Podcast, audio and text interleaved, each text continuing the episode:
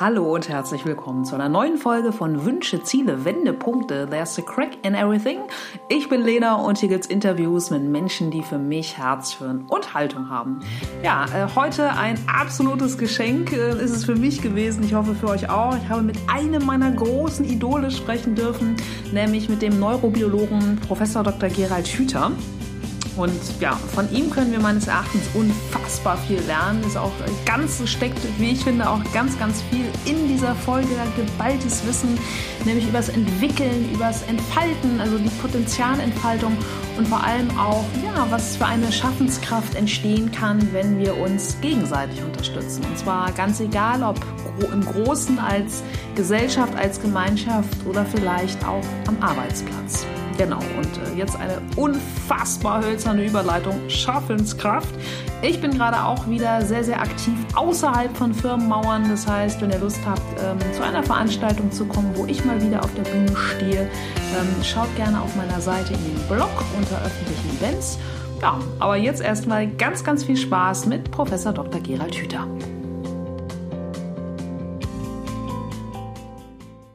Ende in Göttingen, wo es heute offenbar schöneres Wetter ist als hier in Hamburg, habe ich heute die Freude und Ehre, mit Professor Dr. Gerald Hüther sprechen zu dürfen. Er ist Neurobiologe, Bestsellerautor, Gründer und Vorstand der Akademie für Potenzialentfaltung. Er zählt zu den bekanntesten Hirnforschern Deutschlands, schreibt Bestseller, hält Vorträge, organisiert Kongresse und arbeitet als Berater für Politiker und Unternehmer.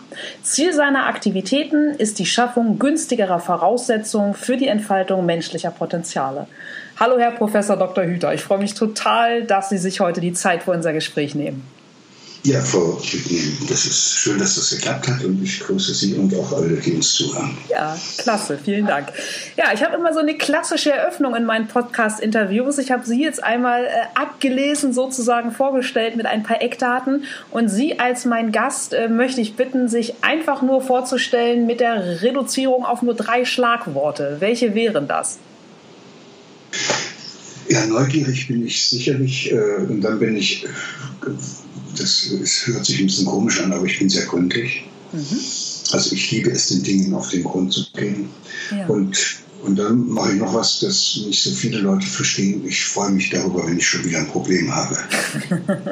Um sich mit neuen Lösungswegen vermutlich zu beschäftigen.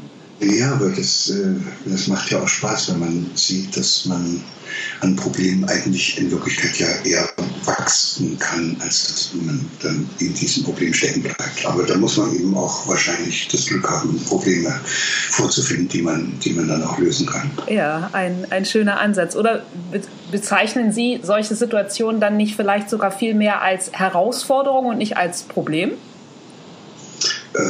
Aus der Perspektive, aus der ich drauf schaue, sind das immer Herausforderungen, ja. Ja, sehr schön. Aber wir bezeichnen eben auch vieles als Herausforderung, wo wir noch gar nicht verstanden haben, dass es in Wirklichkeit ein Problem ist. Okay, ja, vielleicht tauchen wir da auch noch ein bisschen tiefer ein. Aber bei Ihnen einmal ganz zurückgegangen an den Anfang, das finde ich immer hochspannend, erfahren zu dürfen, was wollten Sie als Kind werden? Erinnern Sie da noch so einen allerersten Berufswunsch? Ja, ich wollte, glaube ich, mal Tierarzt werden oder sowas. Mhm. Aber ich gehöre zu den wenigen, die schon so ungefähr mit 12 für sich entdeckt haben, dass sie sowas wie Biologie, ich habe mich einfach als kleines Kind in das Lebendige verliebt, in diese vielen Tierarten und Pflanzenarten, die es da gab. Das hat mich alles unglaublich interessiert und dann habe ich einfach gedacht, das wäre doch toll, wenn du sowas auch noch zu deinem Beruf machen kannst, dass du einfach Biologie studierst. Und als ich das dann so hatte, dann habe ich mich auch in der Schule ein bisschen angestrengt. Also vorher war es auch ziemlich gleichgültig, was da in der Schule lief. Okay. Und erinnern Sie da noch so ein, so ein erstes Erlebnis? Also sind Sie vielleicht selbst mit Haustieren oder mit Tieren auf dem Hof oder in einem großen Garten oder am Waldrand groß geworden, dass die Natur und Tiere so eine Faszination für Sie hatte? Ja, ich bin in dem großen Haus von meinem Großvater und mit meinen Eltern groß geworden oder bei meinen Eltern groß geworden und das kennen sicherlich viele, die uns zuhören, die machen alles sozusagen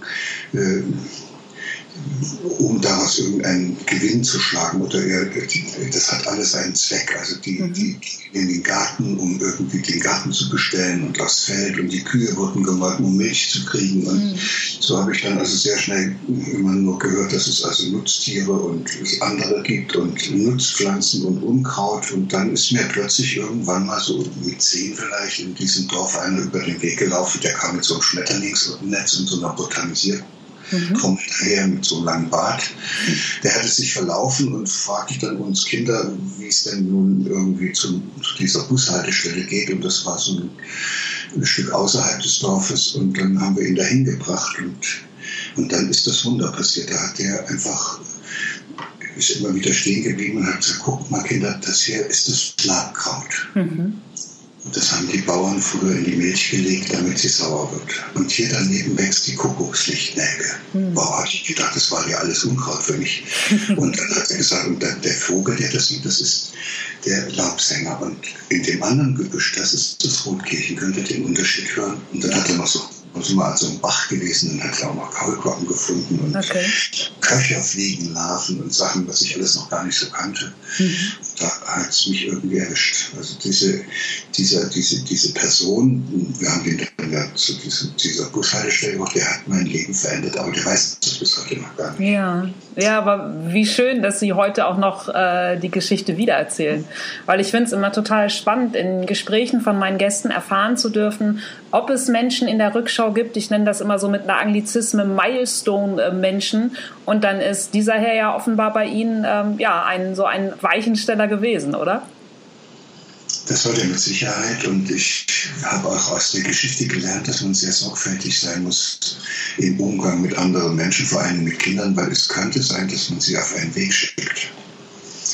Das wäre schön, wenn das ein Weg ist, der Ihnen neue Perspektiven eröffnet, aber manchmal kann es auch, wenn es ungünstig läuft, dazu führen, dass Kinder dann ganz enttäuscht sind über das, was dann im Leben passiert. Und ja, habe ich einfach Glück gehabt.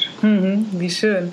Ja, aber Ihre Leidenschaft war dann ja offenbar schon sehr, sehr früh geweckt für die Biologie. Aber was war dann letztlich der Impuls, auch vermutlich nach dem Abitur zu sagen, ich gehe jetzt auch in den Bereich der Neurobiologie? Ja, ich habe erstmal richtig breit Biologie studiert und fand das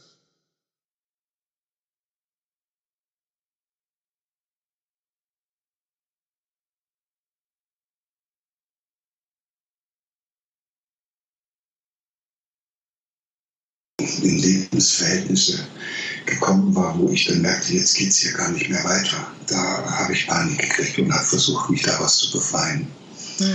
Also das ist, vielleicht geht uns das allen so. Ich habe da auch so ein Bild, dass man versucht, gewissermaßen sich zu entfalten, aber als Kind und dann auch sonst, man entfaltet sich nicht in einen leeren Raum hinein, sondern da ist ja immer schon was andere da einem vorgesetzt haben. Und dann muss man sehen, dass man das irgendwie zusammenbringt, diesen eigenen Wunsch, sich zu entfalten, und diese Anforderungen oder Erwartungen, die die anderen haben. Und dabei verwickelt man sich. So. Und wenn man verwickelt ist, kann man sich nicht mehr entfalten. Und das sind dann solche Augenblicke gewesen, wo ich gemerkt habe, jetzt habe ich mich verwickelt. Und was dann notwendig ist, dass man sich entwickelt. Und das ist auf einmal auch ein ganz schöner Begriff, dass man versteht, dass Entwickeln nicht etwas ist, was direkt so nach vorne geht, sondern da geht es erstmal darum, dass man sich aus Verstrickungen befreit, in die man geraten ist. Und dann geht es von alleine vorwärts. Also vielleicht ist das ein Grundprinzip des Lebendigen, dass es sich immer wieder verwickelt und dass es von ganz alleine sich entfaltet. Also möglicherweise ist der Entfaltungsprozess des Lebendigen oder bei Menschen die Entfaltung der in uns angelegten Potenziale der normale Prozess, der ablaufen würde, wenn wir ihn nicht immer wieder durcheinander bringen würden. Also wenn wir nicht immer wieder uns in solchen Verstrickungen und Verwicklungen festrammeln würden. Und im Augenblick, glaube ich, ist unsere Gesellschaft ja ziemlich festgerammelt in so einer Verwicklung. Und man sieht dann ja auch, wie schwer das ist, sich daraus zu befreien. Absolut. Ja, das finde ich total spannend, wie Sie gerade die beiden Begriffe, nämlich entwickeln und entfalten, miteinander in Kontakt bringen. Also verstehe ich Sie richtig, dass es erstmal darum geht, wieder aus der Entwicklung zu kommen. Also wenn ich mir vorstelle, dass ein junger Mensch jetzt mal sinnbildlich gesprochen irgendwie mit so einem engen Seil umwickelt ist, wie um einen Marterpfahl, und das eben erstmal im Moment wieder lösen muss, um sich dann wirklich entfalten zu können. Ja, und das ist, glaube ich, sogar ganz sicher, dass das so ist, dass man sich da verstrickt. Also das hängt ein bisschen mit der Arbeitsweise des Gehirns zusammen. Da wird ja jedes Mal, wenn man irgendein Problem hat, also das, wenn so etwas auftaucht, dass es nicht mehr so richtig passt, dann merkt man dann ja auch, das spürt man dann ja auch bis in den Körper hinein, dass das jetzt nicht mehr richtig ist und dass das nicht passt. Und dann sucht man sich eine Lösung, und diese Lösung, die man da findet, sind nicht immer langfristig gut. Also zum Beispiel könnte man sagen, wenn ich ein Problem mit meiner Lebenspartnerin habe oder mit meinem Chef, dann könnte ich auch, statt dass ich versuche, das zu lösen, weiß ich dann nicht, wie das gehen soll.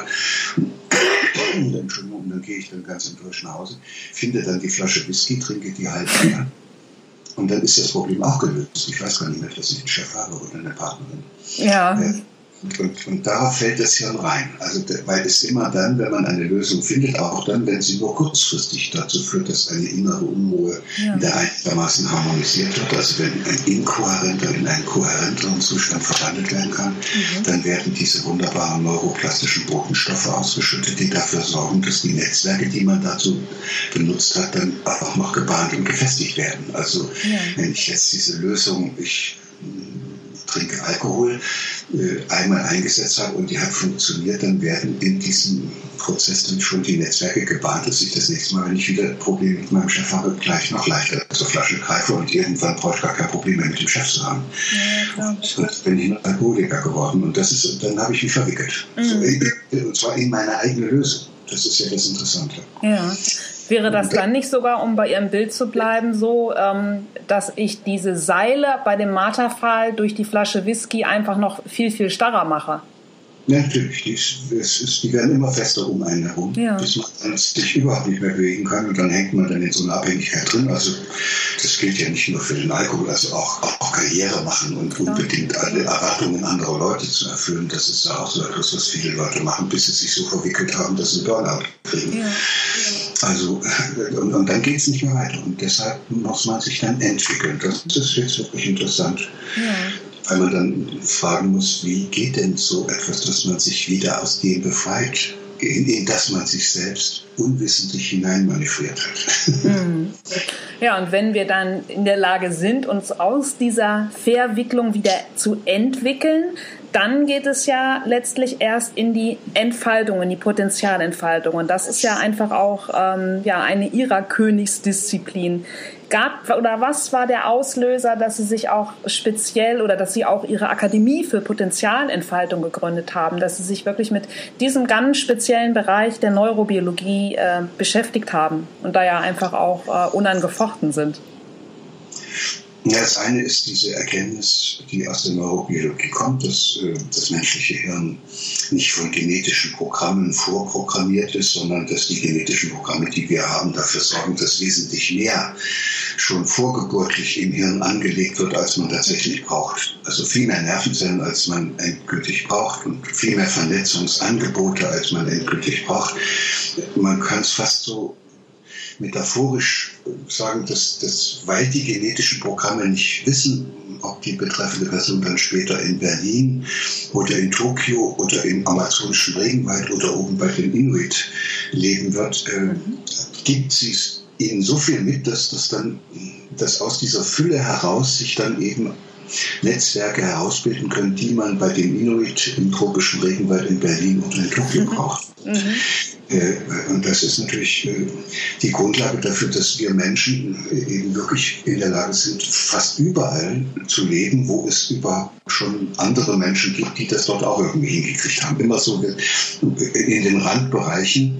Wir können uns sozusagen immer weiter in Randbereiche vorwagen. Das sind häufig Männer, die das machen, und dann kommen Frauen hinterher, und wenn die das noch aushalten, kriegen die Kinder, und die Kinder sind die Kinder sind dann noch besser schon von Anfang an diesem Leben dort angepasst.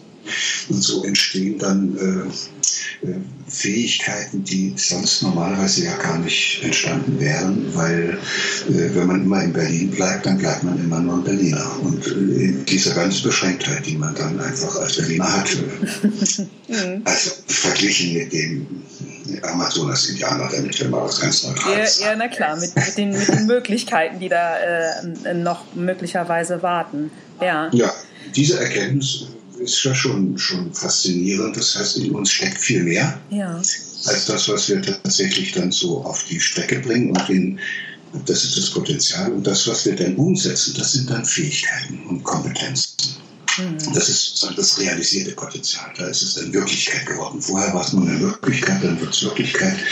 Und dann kommen wir auf Fähigkeiten, Fertigkeiten, Kompetenzen zurückgreifen, mit denen wir dann in dieser jeweiligen Lebenswelt, in der das herausgebildet worden ist, auch ganz gut zurechtkommen.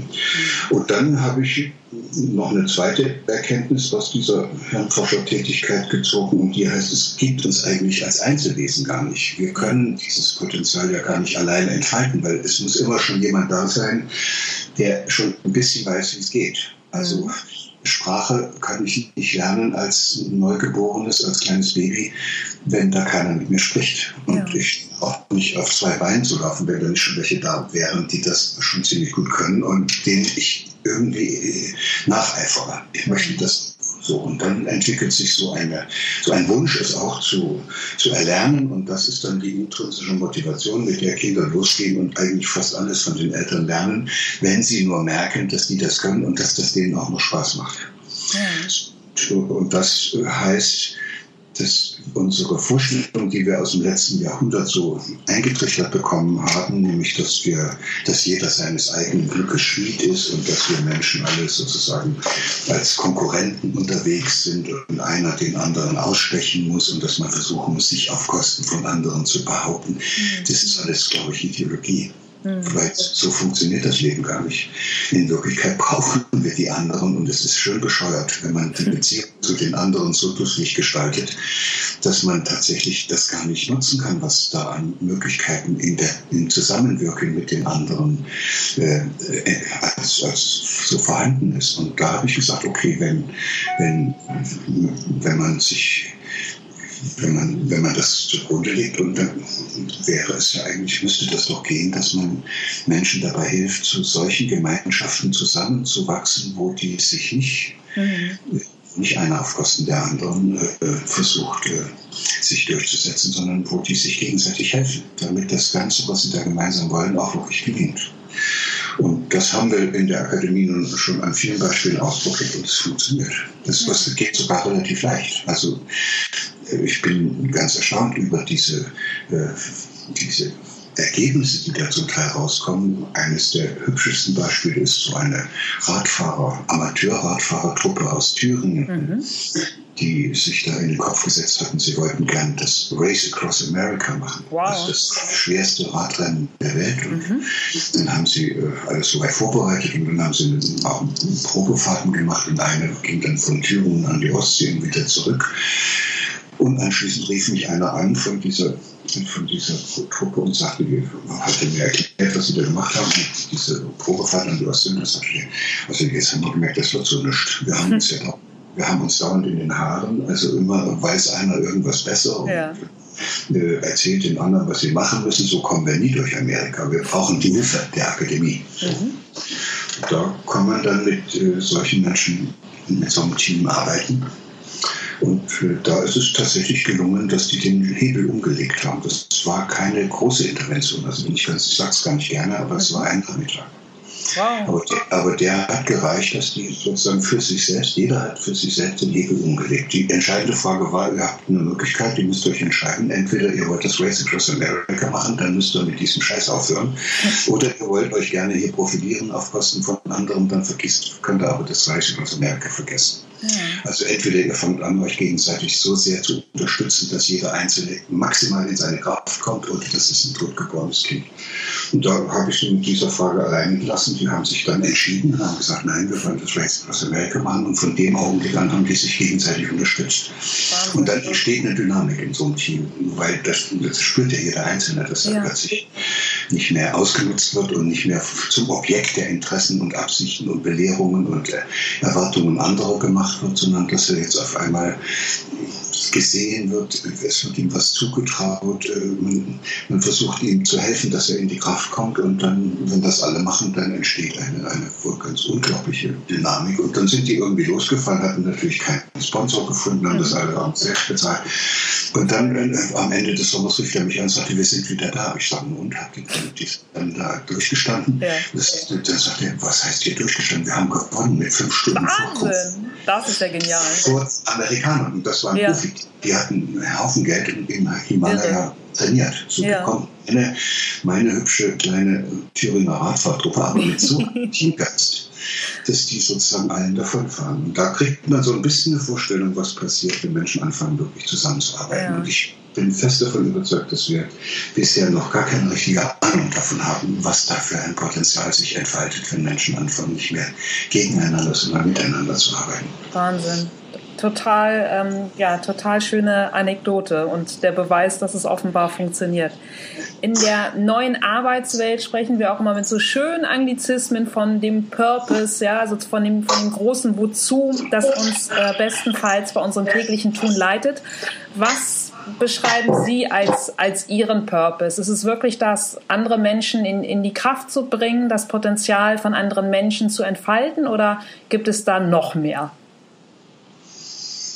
Das Erste ist, dass ich, das muss ich an der Stelle einfach mal sagen, ich kann ja gut Englisch und ich mache aber keine Vorträge auf Englisch, weil ich dann immer jedes Mal beim Vortrag merke, dass ich unterhalb des Niveaus bleibe, weil sich manche Dinge auf Englisch nicht ausdrücken lassen. Mhm.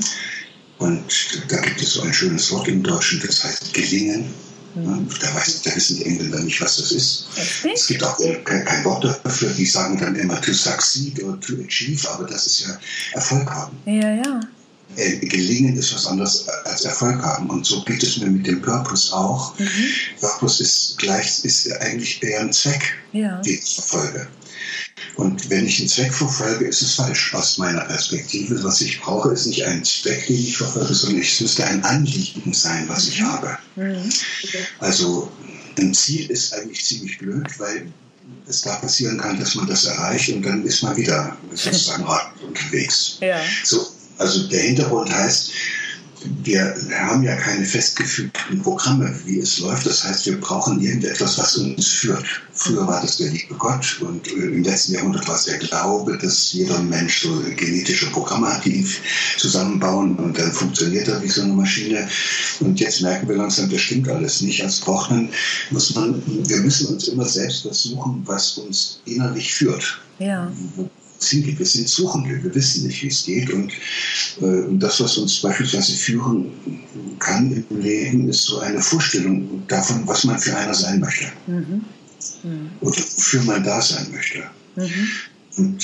Und das ist aber kein Ziel, weil das erreicht man ja gar nicht. Also wenn ich jetzt zum Beispiel sage, ich möchte ein Mensch sein, der im Leben niemals seine eigene Würde verletzt, da kann ich mich jeden Tag anstrengen, dass ich mich selbst nicht als Objekt für andere zur Verfügung stelle, also dass ich mich nicht für andere benutzen lasse, und dass ich auch keinen anderen zum Objekt meiner Interessen, Absichten, Bewertungen und so weiter mache. Ja. Aber ich komme doch niemals dort an, wo ich sage, dass ich habe jetzt das Anliegen erreicht. Mhm. Und damit sind wir nah in diesem asiatischen Denken, dass die sagen dann, der Weg ist das Ziel. Ja, das ist was. Wenn ich ein Anliegen habe, habe ich eigentlich einen Weg.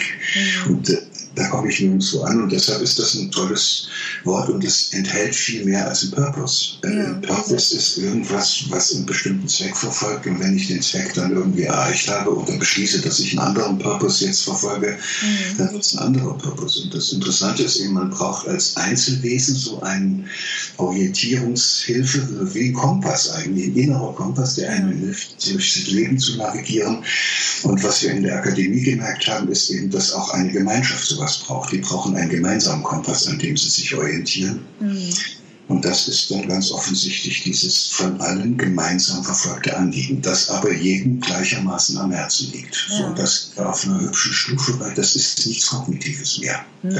Das kann zwar jeder beschreiben, so wie ich das eben mit der Würde gemacht habe, was das sein soll. Also es ist kognitiv beschreibbar, aber es ist erst dann ein Anliegen, wenn es mir auch am Herzen liegt. Ja. Also wenn es mich berührt. Mhm. Das macht die Sache sehr spannend, weil wir da plötzlich in einen Bereich vordringen, der auch in der Hirnforschung jetzt so zunehmend interessant geworden ist in den letzten Jahren.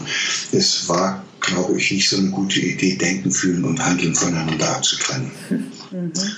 Ja, das bringen wir zwar heute immer noch unseren Kindern bei, oder wir zwingen unsere Kinder, das immer wieder neu zu lernen, dass sie das also möglichst gut hinkriegen. Es ist ja auch schwer, mit einem kleinen Kind an einem Bettler in der Stadt vorbeizugehen und dem Kind dieses Gefühl, also das Kind spürt ja, dass da was nicht stimmt. Ja. Muss man sagen, nee, der ist jetzt hier, der ist halt ein Bettler, der hat keine Lust zu arbeiten, oder was man dann für Blödsinn sagt. Mhm. Und dann, das ist eine rationale Begründung, und das Kind lernt dann, dass es zwischen Denken und dem Fühlen und dem Handeln möglich ist, das voneinander richtig schön abzutrennen. Ja. Und dann kann man an den Bettler vorbeigehen und einfach denken, ist zu faul zum Arbeiten, und dann kriegt man gar kein Gefühl mehr. Und das ist, glaube ich, etwas, was uns die Aufklärung beschert hat, diese Art von Trennerei. Und vielleicht sind wir erst an der Hälfte der Aufklärung angekommen, weil wir jetzt merken, uns fehlt diese andere Seite. Wir müssen das wieder miteinander verbinden. Es geht nicht darum, jetzt plötzlich die Gefühle so in den Mittelpunkt zu stellen, ja, sondern wir müssen es schaffen, dass Denken und Fühlen wieder in Einheit wird. Und da haben Sie jetzt mit dem Anliegen ein schönes Beispiel, das ist gleichzeitig denkbar und fühlbar. Mhm. So, und das sind so spannende Dinge, denen man nachgehen kann und die dann auch auf einmal auch neue Horizonte eröffnen. Ja. Und dann sagen können, worum geht es denn eigentlich? Geht es denn darum, dass wir unseren Kindern Wissen beibringen?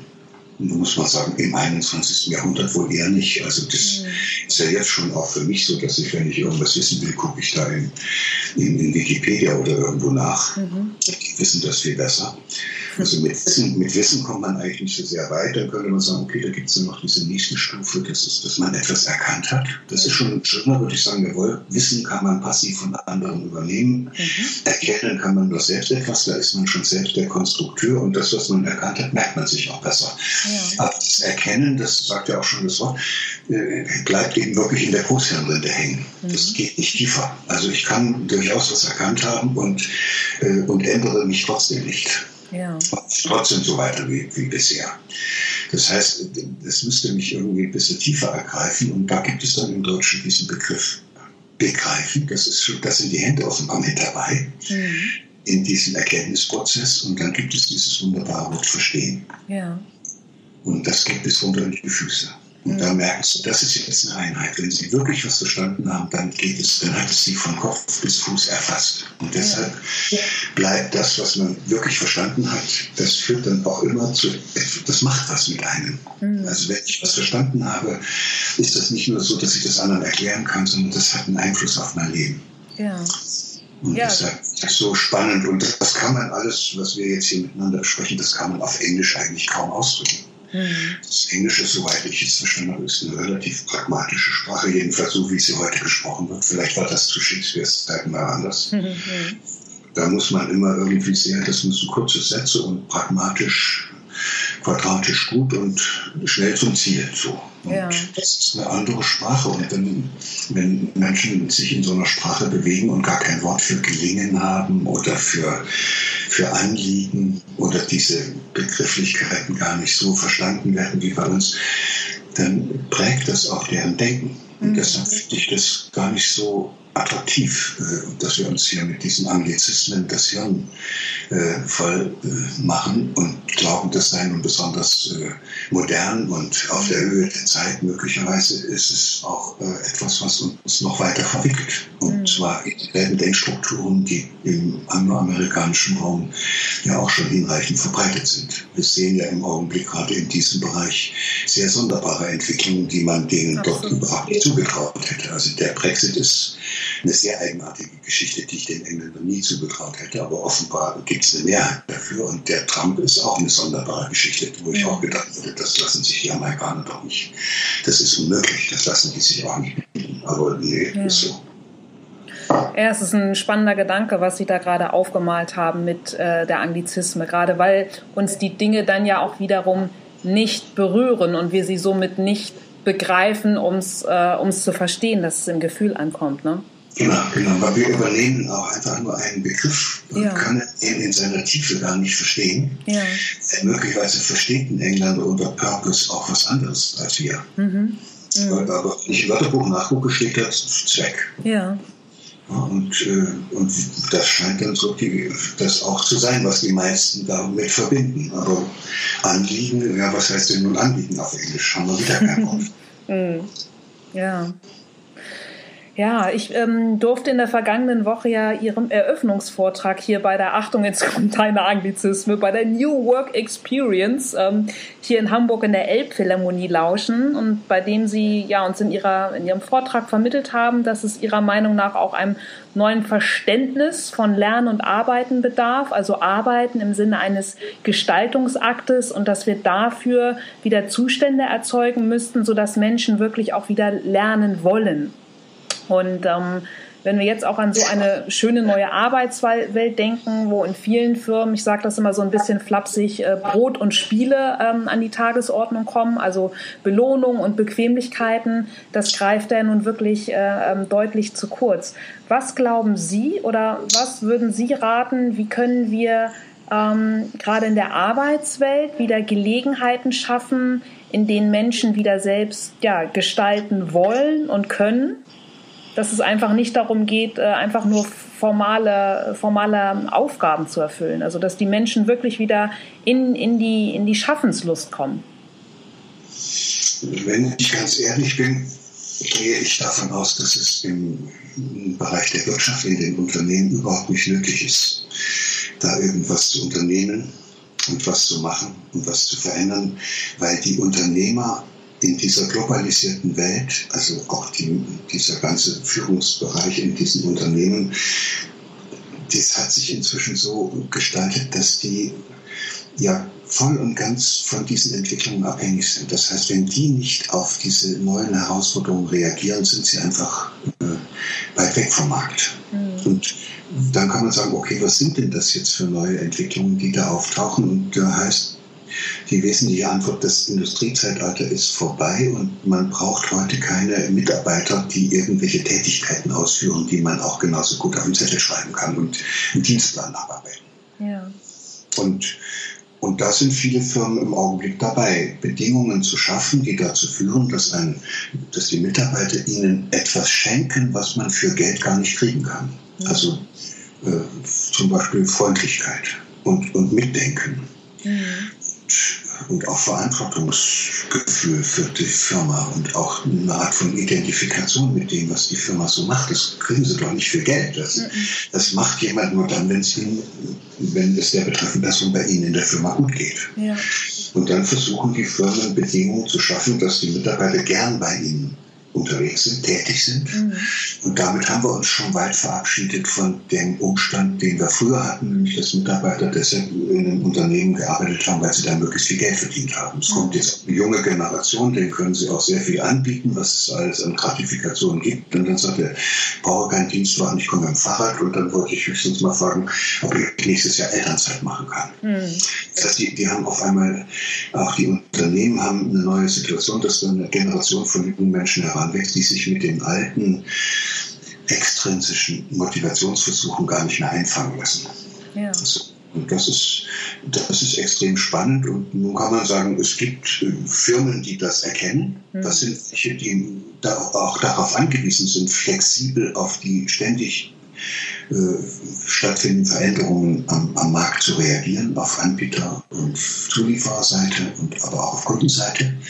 Also wenn jemand in einem Segment unterwegs ist, wo sich sehr viel, sehr schnell ändert, dann kann der mit dem alten Mitarbeiter, der da einfach seinen Dienst nach Vorschrift macht, mit dem kann er überhaupt nichts mehr anfangen. Ja. Und deshalb ändern sich Unternehmen von allein. Da mag es noch immer welche geben, wo die Mitarbeiter nach wie vor wie im vorigen Jahrhundert benutzen, weil Industrie 4.0 noch nicht so weit ist. Mhm. es eben immer noch blöde Tätigkeiten gibt, die man routinemäßig abarbeiten muss. Aber im Kern hilft sich die Wirtschaft selbst, weil sie unter diesem Druck steht. Sie müssen ja irgendwie überleben. Wo ich die groß fasse, sind ganz andere Bereiche, nämlich diejenigen in der Gesellschaft, die nicht unter Druck stehen. Also die Universitäten beispielsweise, das ist sowas von egal, ob die jetzt erfolgreich sind oder nicht.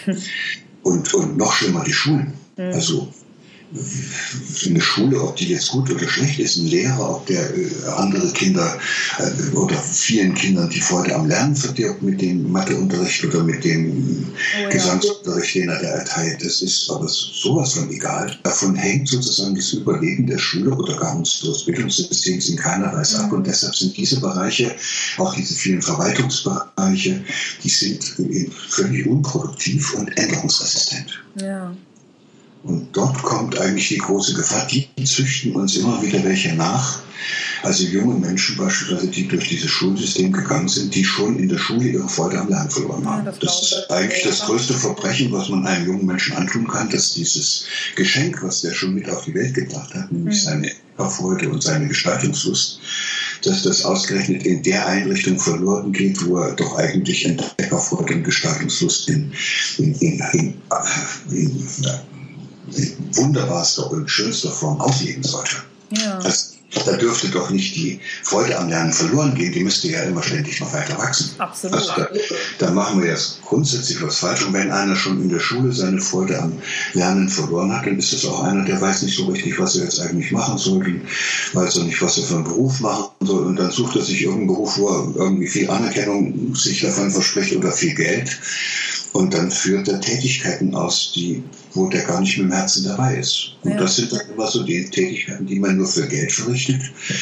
Und dann für das so bitter verdiente Geld muss man sich dann auch noch was gönnen. Und das sind dann auch entsprechende Konsumenten, diese Personen. Ja, und da gehe ich jetzt mal ganz frech davon aus, die wird es in 20 Jahren nicht mehr geben. Weil solche Jobs sind gar nicht mehr da. Das, wo man hingeht und für Geld arbeitet. Ja. Also um es so ganz konkret zu machen, ein Gärtner, der seine Rosen liebt, oder ein Hochschullehrer, der seine Studenten liebt, oder ein Arzt, der seine Patienten mag, die sind unersetzbar. Ja. Ja, einer, der jetzt als Gärtner oder als Hochschullehrer oder als Arzt einfach das abarbeitet, was er arbeiten muss, damit er sein monatliches Geld kriegt, das kann man ja genau aufschreiben, was der da alles so zu tun hat, damit er das Geld kriegt. Und deshalb ist das auch alles digitalisierbar. Deshalb wird das in Zukunft ein Automat oder ein Roboter übernehmen. Und die haben keine Arbeit mehr. Ja. Und dieser Nachwuchs für solche Menschen, die dann am Ende, weil sie in der Schule schon die Freude am Lernen verloren haben, auch keine Freude am Tätigsein mehr haben und deshalb in Zukunft auch wohl keine Möglichkeiten mehr finden, tätig sein zu können für Geld. Das ist schon eine sehr, sehr bemerkenswerte Geschichte, die sich aber von ganz allein vollzieht. Ja. Also kannst du jetzt auch wieder nicht dafür sorgen, dass jetzt alle Kinder in der Schule ihre Freude am Lernen behalten, sondern dann kann man auch sagen, okay, das reinigt sich von allein. Diejenigen, die das nicht schnallen, und Eltern, die also immer noch meinen, das Abitur sei wichtiger als die Freude am Lernen, die haben dann später mal ein großes Problem mit ihrem dann erwachsen gewordenen Jungen oder der erwachsen gewordenen Frau, weil die sich im Leben dann mit Sicherheit nicht mehr zurechtfinden. Absolut, weil dann die komplett fair oder eingewickelten Menschen mit, jetzt ganz plakativ gesprochen, um bei unserem vorherigen Bild zu bleiben, mit den in Whisky gegossenen Seilen drumherum im Leben stehen. Ja, und das Bild eignet sich auch, um zu sagen, jemand, der selber verwickelt ist, der darf eigentlich keinen jungen Menschen begleiten. Ja, ja. Weil der verwickelt ihn auch. Absolut. So, da gibt es ja nun genug, die sich sozusagen an jungen Menschen versuchen, und verwickelt genug, wie sie sind. Es sind nicht nur diese Priester in der katholischen Kirche. Ja, klar. Aber was mich nochmal interessiert, Herr Professor Dr. Hüther, wenn es jetzt eine kleine Firma gibt und jemand hat wenig Zugang, um beispielsweise so einen Vortrag von Ihnen zu hören, hat wenig Zugang und Zeit und Muße, um sich mit Literatur in dem Bereich weiterzubilden oder auch mit anderen Menschen darüber auszutauschen.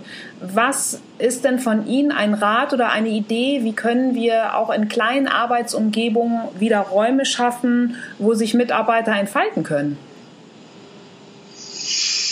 Ja, Sie müssen da gar nicht so sehr viel machen. Wenn Sie jemanden haben, der sehr bleiben in dem Bild verwickelt ist, dann ist das ja so ein braver Pflichterfüller, der dann also seine Aufgaben macht, so wie es vorgeschrieben ist. Ja. Und der das Gefühl hat, er kann gar nichts selber gestalten. Mhm. Sondern der arbeitet alles ab. Und wenn man mit so einem Menschen redet, da muss der gar nicht viele Bücher gelesen haben, man müsste ihn nur mal darauf aufmerksam machen, dann wird er selber zugeben, dass er sich in diesem Zustand, wo er gar nicht selbst was gestaltet, sondern wo er immer nur abarbeitet, eigentlich gar nicht lebendig fühlt. Ja. Und dann könnte man ihn fragen, ob er denn nicht in dem Job oder wo er da unterwegs ist und eigentlich das Gefühl hat, dass er gar nichts gestalten kann, ob das denn wirklich stimmt und ob es nicht sein könnte, dass er vielleicht doch was gestalten kann. Dann würde er sagen, nein, ich kann nichts gestalten, geht überhaupt nicht, ich muss alles das machen, was die von oben sagen. Und dann sage ich immer, aber Sie könnten doch Ihren Kollegen mal anlächeln. Ja. Das ist ja auch ein Gestaltungsakt. Ach, wie schön, ja. Und auf einmal fangen die an nachzudenken. Und wenn man dann so ein bisschen weitermacht, merken die, oh, da geht ja noch viel mehr. Man könnte nicht nur rechnen, man kann sich auch mal mit denen verabreden, man kann auch mal über seine Probleme mit denen reden. Mhm. Man könnte einen Dritten hinzunehmen. Und dann kann man vielleicht sogar sehen, wie man an Arbeitszeitregelungen und an bestimmten Arbeitsabläufen was ändert, was man bisher gar nicht für Möglichkeiten hat. Ja. Und wenn sich in einem Team mehrere Leute so anstecken und sich jeder so seinen ein bisschen größeren Gestaltungsraum wieder verschafft, dann fangen die an, richtig eine Dynamik zu entwickeln. Also erstens wird jeder viel lieber dahin gehen, weil er plötzlich wieder lebendig ist, tätig sein. Und gleichzeitig ist es so, dass diese Freiräume oder Gestaltungsräume, die sich jetzt verschafft haben an der Arbeit, die verschmelzen jetzt. Wenn ich mit 5 Leuten zusammenarbeite und alle 5 fangen an, sich so einen Freiraum zu verschaffen, dann verschmelzen diese jeweiligen von jedem geschaffenen Freiräume zu einem Gesamtfreiraum für das Team. Ja. Und der ist ungeheuer groß. Total schönes Bild. Und solche Teams sind eigentlich nicht mehr zu bremsen. Also die können sie auch nicht wieder in den Sack stecken und denen vorschreiben, was sie zu tun haben. Die sind dann so schlau, dass die alle Versuche, sie wieder zu disziplinieren, unterlaufen. Und das ist richtig spannend. Dann haben sie plötzlich eine Situation, wo Menschen sich aus diesen Objektrollen, in die sie unverschuldetermaßen gekommen sind, am eigenen Schopf sozusagen wieder rausziehen. Ich glaube, es geht nicht allein, man braucht dann schon die anderen, weil wenn man sich alleine in dieser Weise wachrüttelt und wieder zum Gestalter wird und alle anderen noch genauso blöd unterwegs sind im Team wie vorher, dann ist das ziemlich schwierig. Das trifft ja auch wieder das, was Sie zu Beginn sagten, dass wir als Einzelwesen einfach gar nicht bestehen können, ne? Ja, ein schönes Bild mit dem Raum. Herr Professor Dr. Hüther, zum Abschluss möchte ich von Ihnen noch total gerne wissen, was ist in Ihrer Rückschau der Rat an den Teenager Gerald? Das haben Sie jetzt aber geschickt gesagt, weil Sie wissen, dass ich ja keinem anderen Menschen zum Objekt meiner guten Ratschläge machen darf. Aber jetzt haben Sie mich überlistet und natürlich könnte ich mir selbst nochmal einen Rat geben. Ja.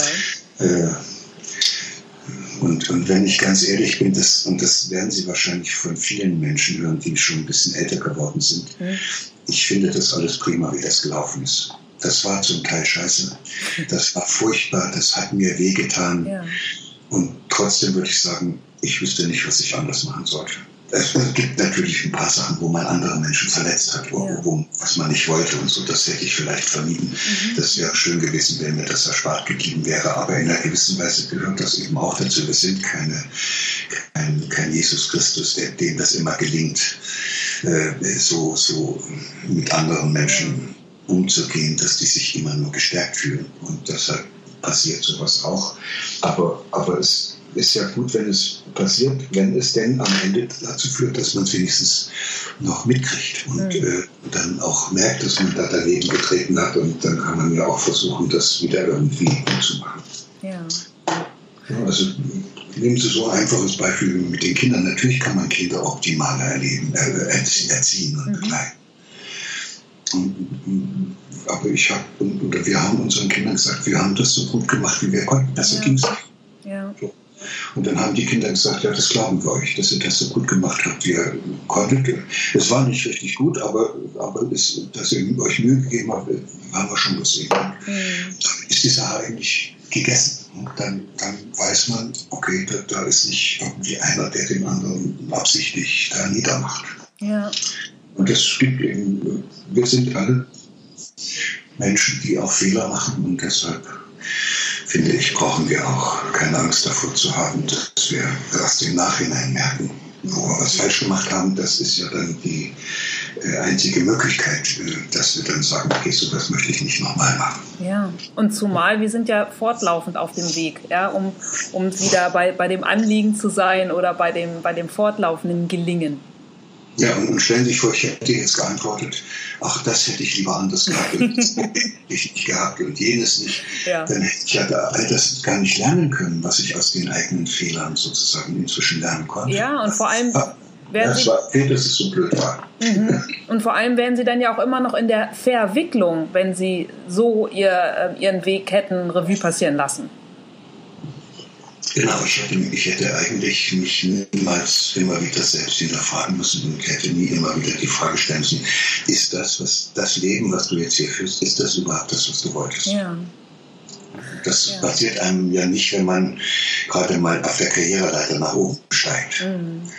Und deshalb ist es ganz gut, wenn einmal den Partner verlässt und man sich dann fragt, ob man das nicht...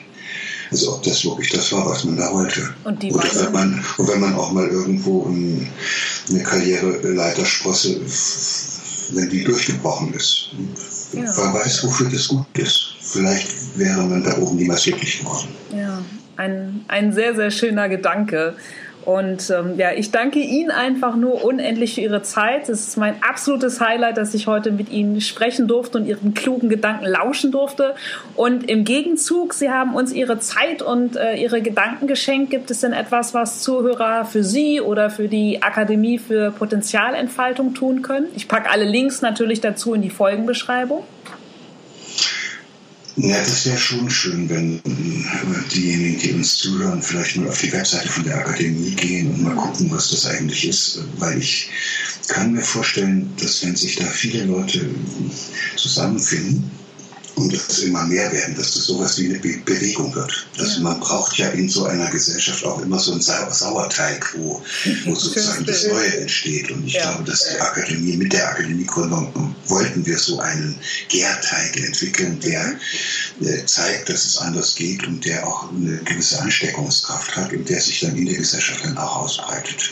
Das ist das eine. Und das andere ist, wir machen am 17. Mai in Hannover eine Veranstaltung, die heißt Würde und Demokratie im Zeitalter der Digitalisierung. Und da mache ich ein Experiment und da wäre ich froh, wenn viele kommen. Ich versuche nämlich diese Jugendbewegungen mitzunehmen. Aha. Oder das ist auch schon wieder falsch ausgedrückt. Ich glaube, dass diese nachwachsende Generation eine unglaubliche Dynamik hat und dass das auch diejenigen sind, die Veränderungen in die Welt tragen. Die alten verwickelten Säcke können das ja gar nicht und die Jungen sind noch nicht so verwickelt und deshalb können die sowas machen wie die Greta und Friday for Future und was noch alles, und ich habe eine Jugendbewegung gefunden, als demokratische Stimme der Jugend, und die wollen nicht wie die 68er eine Revolution, die wollen auch nicht wie die nachfolgende Generation einfach nur Spaß haben, sondern die sind sehr ernsthaft dabei und machen sich Gedanken über die Zukunft und suchen nach Wegen und sind dabei auch sehr konsequent insofern, als sie das, was die alten Säcke ihnen als Muster sozusagen vorsetzen, einfach nicht haben wollen. Und mit dieser Veranstaltung versuche ich das sozusagen zu öffnen, weil ich glaube, dass man die Dynamik der jungen Leute braucht, aber man braucht auch die Erfahrung derjenigen, die schon lange genug in dem System unterwegs sind, damit die nicht auf die Nase fallen. Ja, und vor allem sind wir da ja wieder bei dem, was Sie eingangs sagten, bei der notwendigen Kombination aus Denken, Fühlen und Handeln. Und das ist dann ja offenbar eine runde Sache. 17. Mai. Ja, toll. Die Landingpage für Info heißt würde-und-demokratie.eu. Toll, packe ich auf jeden Fall in die Shownotes. Hannover in der Mitte von Deutschland sollte für einen jeden gut erreichbar sein und ich wünsche Ihnen für diese Veranstaltung von Herzen ganz, ganz viel Erfolg, werde es mitverfolgen und bin einfach nur dankbar für den wertvollen Input, den Sie uns heute mit dem Gespräch gegeben haben.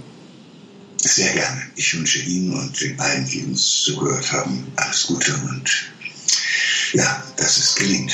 Ja, lieben Dank und dann wünsche ich Ihnen einen schönen Feierabend nach Göttingen. Dankeschön. Bis dann. Tschüss. So, das war das Gespräch mit Professor Dr. Gerald Hüther. Wie versprochen und angekündigt, findet ihr alle Links in der Folgenbeschreibung, auch gleich sogar mit dem Ticketlink für Hannover am 17. Mai.